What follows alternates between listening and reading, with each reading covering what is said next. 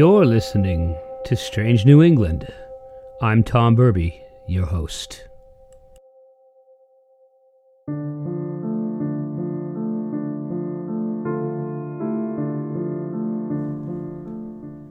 Darkness has fallen over the September night. As the half moon rises and the stars begin to fill the sky over Penobscot Bay. Sometimes the night falls so deeply here in this Maine hamlet that it seems like the sun might never rise again. It is a darkness full of potential. The year is 1898, and you are walking along a dark path in the small coastal town of Bucksport. You're alone, quite alone. You're sure of it. In the distance, you can see the vague outline of ships in the harbor and lights in the windows of the townspeople in the houses you know so well, for you are the worker, the cleaner, the hired servant, willing to scrub and polish and watch the children and shine the possession of others to make your living. These people could be your friends, but that is not necessarily the case, is it? For you are, and forever will be, from away. These people aren't your people, and you're not one of them. But as you walk carefully along the lane, you remember your home in Nova Scotia. And sometimes you wonder what it would have been like had you never met the man from Bucksport that you wed. And you moved from your home to his, to this place, and had his children, and toiled away the years, and then, when the children were grown, you divorced. And though you tried to go back to Nova Scotia, you found that you didn't belong there anymore. So, where is home, you wonder, as you walk down the dark path on the cool September night? Ah, but those thoughts are fleeting at best. No time for regret, you tell yourself, when there's work to do. This is your home now. This is where you're safe.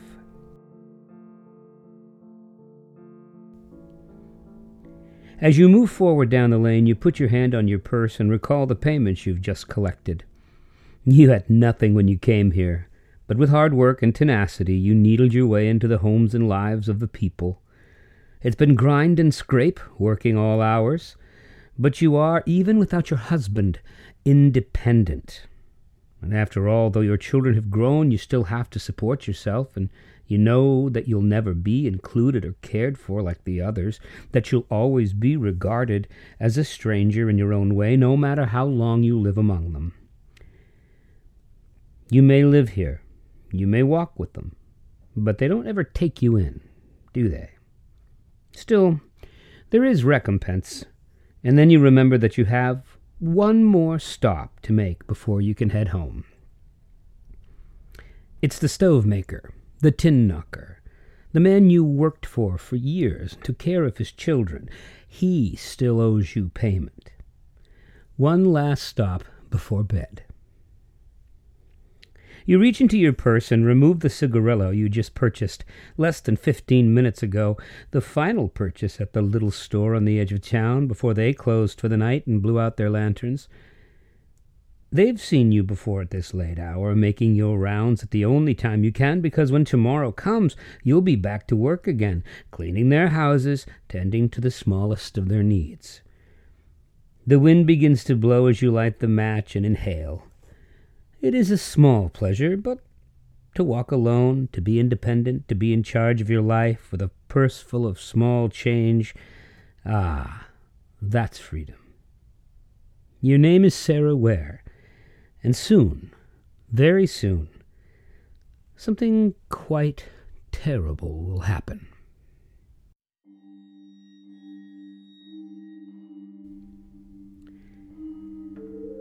In 1898, Maine had less than a million inhabitants, and the only cities were small in comparison with the neighboring states, and even today it's a place of long distances, of varied customs and terrain. Before the turn of the century, the coastal towns and villages featured harbors full of ships that sailed to every corner of the globe, and captains and crews who had been a part of the bedrock of their communities for time out of mind. In 1898, everyone knows everyone else, and everyone seems to know everyone else's business, too. Even the smallest newsworthy morsel of information could become the topic of hot conversation, and it's passed by word of mouth from one householder to another with great alacrity. It doesn't take long for the disappearance of Sarah Ware to become the subject on everyone's lips. No one has seen her since the storeholders sold her that cigarillo before closing. Then, as now, people did disappear. They moved on, they took to the road without telling anyone of their passing. Even today, that kind of disappearance might not seem unusual, except that, well, people know her so well that she's part of their lives and she's been there for years. I mean, surely someone must know something about where she went. For now, 59 year old Sarah Ware is one of the missing.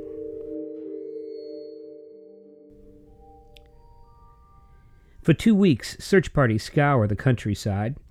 The nights are growing colder as the trees begin to change to the colors of autumn and then fall. After nearly two weeks of searching, no one has yet found hide nor hair of Sarah Ware. The good people who used her as their housekeeper make other arrangements. But what had been a local, albeit strange, disappearance would soon make the front page of papers from Portland to Boston. It was the odor of death that eventually brought the searchers to her body. Not a mile from her own home, just off Miles Lane near the current high school parking lot, a path she'd trod daily for years, she's found.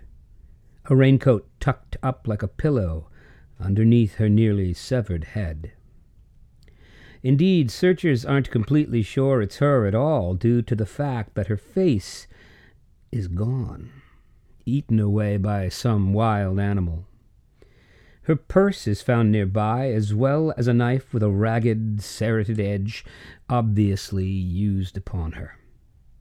The grisly state of the corpse tells the story of a violent crime, a murder so repugnant and so unusual that no one in this area could recall anything happening like that to match such an extreme, ferocious nature.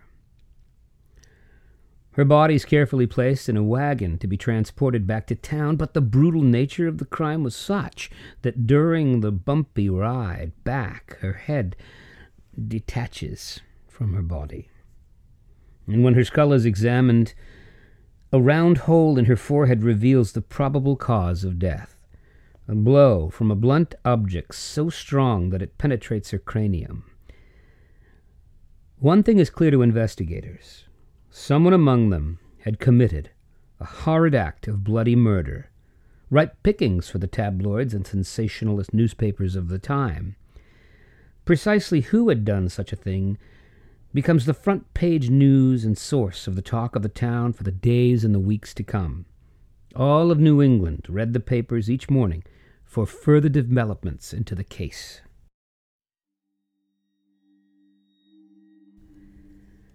Detectives were few and far between in the state of Maine at the turn of the century. The local constabulary was poorly equipped to solve such a case, so they sent for help. First, a seasoned detective from the city of Lewiston, a hundred miles away, began his investigation, soon joined by another detective from the nearby river city of Bangor. These two men also from away, were the ones with the power to uncover the identity of the murderer and solve this most heinous of crimes. Sarah Ware had taken up residence with an older woman whom she cared for, Mrs. Miles. She informed the investigators that Sarah often took her night constitutional to collect the money that people owed her for the work she'd done during the week and the month before. Sarah Ware was known for her hard work and enterprise. Being alone in the world except for her children, she had to have a hard, scrabble existence just to make ends meet. and at times she might have had to wait for payment from the men she worked for, or worse, not collect any payment at all. But she was a worker, people knew it, she had a reputation. The money she had been collecting, however, was nowhere to be found. Perhaps this was the motive for murder. Word spread concerning the progress of the case, leading newspaper readers to speculate that someone in town owed Sarah Ware money, and all they needed to do was to find out who. Strangely enough, after another thorough search of the area and her house, the money that she had supposedly been carrying that night and had been missing when they examined her body had mysteriously found its way back into her trunk in her room at the Miles house. Soon enough, a bloody tarp was found in William Treworgy's wagon, and within it was a hammer with the initials WTT engraved upon it. The round peg of the hammer seemed to match the round hole in Sarah's skull. Of course, Treworgy denied any knowledge of the crime. He was a divorced father whose wife had left him with two young daughters to raise on his own. Sarah Ware had worked for him for some time, but they had parted not on friendly terms, and he still owed her money, which he refused to pay. He was known for his quick temper. Word spread that he'd paid her, and he owed her. His house would have been the final stop on her usual route before heading home on what was the fateful night. And he knew Sarah, so in fact, it was understood in the town that Treworgy was a hard-working man, but a man hard to work for, and that when she left, Treworgy refused to pay her what she was owed. Had Sarah Ware stopped at the Treworgy house, trying to collect the money owed to her one more time before going back to Mrs. Miles' house that night? In those days, when a town needed the services of an outside detective from another city, they had to pay the expenses. Once Treworgy was implicated in the murder, things began to change, and in a strange way. On November 28th, as the investigation began to pick up steam, the funds paying the two detectives mysteriously dried up overnight, and the case was abandoned. Apparently, though, not everyone in the community was happy with this state of affairs, and a group of concerned citizens raised $500 to pay the detectives to continue their work, and the case against William Treworgy was reopened. But it wasn't until the following spring that a man named Joe Fogg Jr. confessed to accepting payment from William Treworgy in return for disposing the body in the pasture just off Miles Lane. Such a witness was finally enough to bring the case to trial. But this is where the story of the murder of Sarah Ware becomes most confusing. There was a murder weapon, there was motive, Ware cleaned for Treworgy, and he may have even borrowed money from her, and there was a living witness who claimed to have disposed of the body, itself a crime, willing to testify. In today's world, this would seem to be more than enough to set the wheels of justice in motion, but not apparently in the world of the small towns and villages that comprised rural Maine at the turn of the century.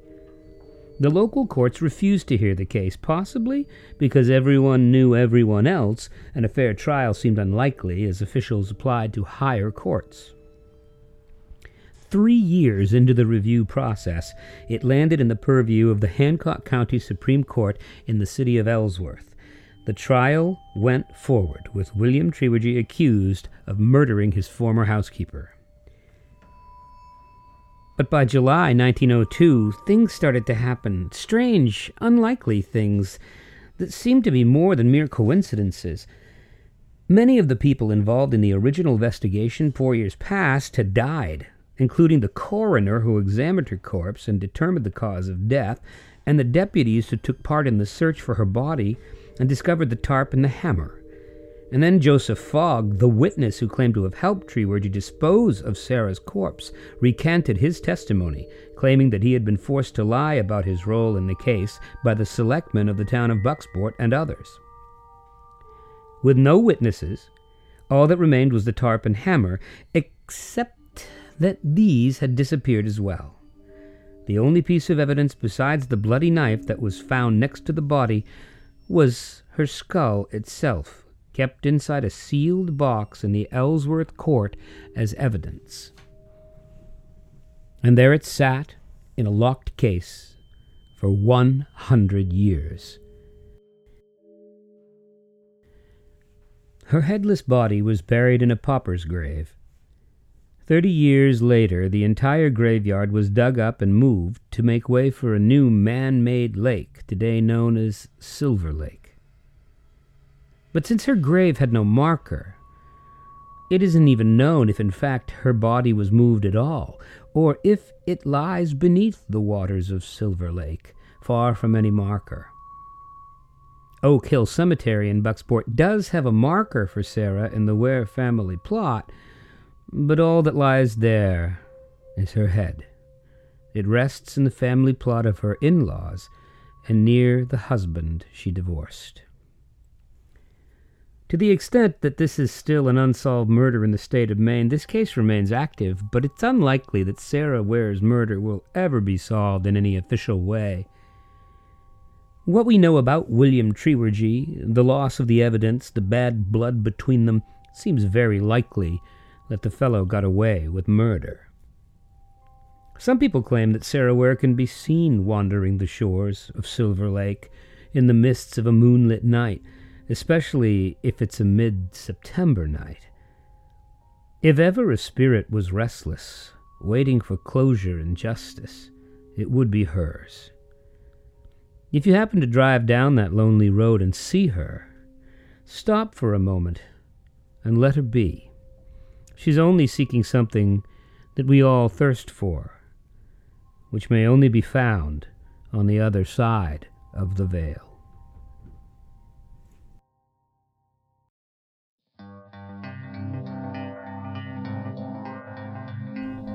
You've been listening to Strange New England. I'm Tom Berber, your host.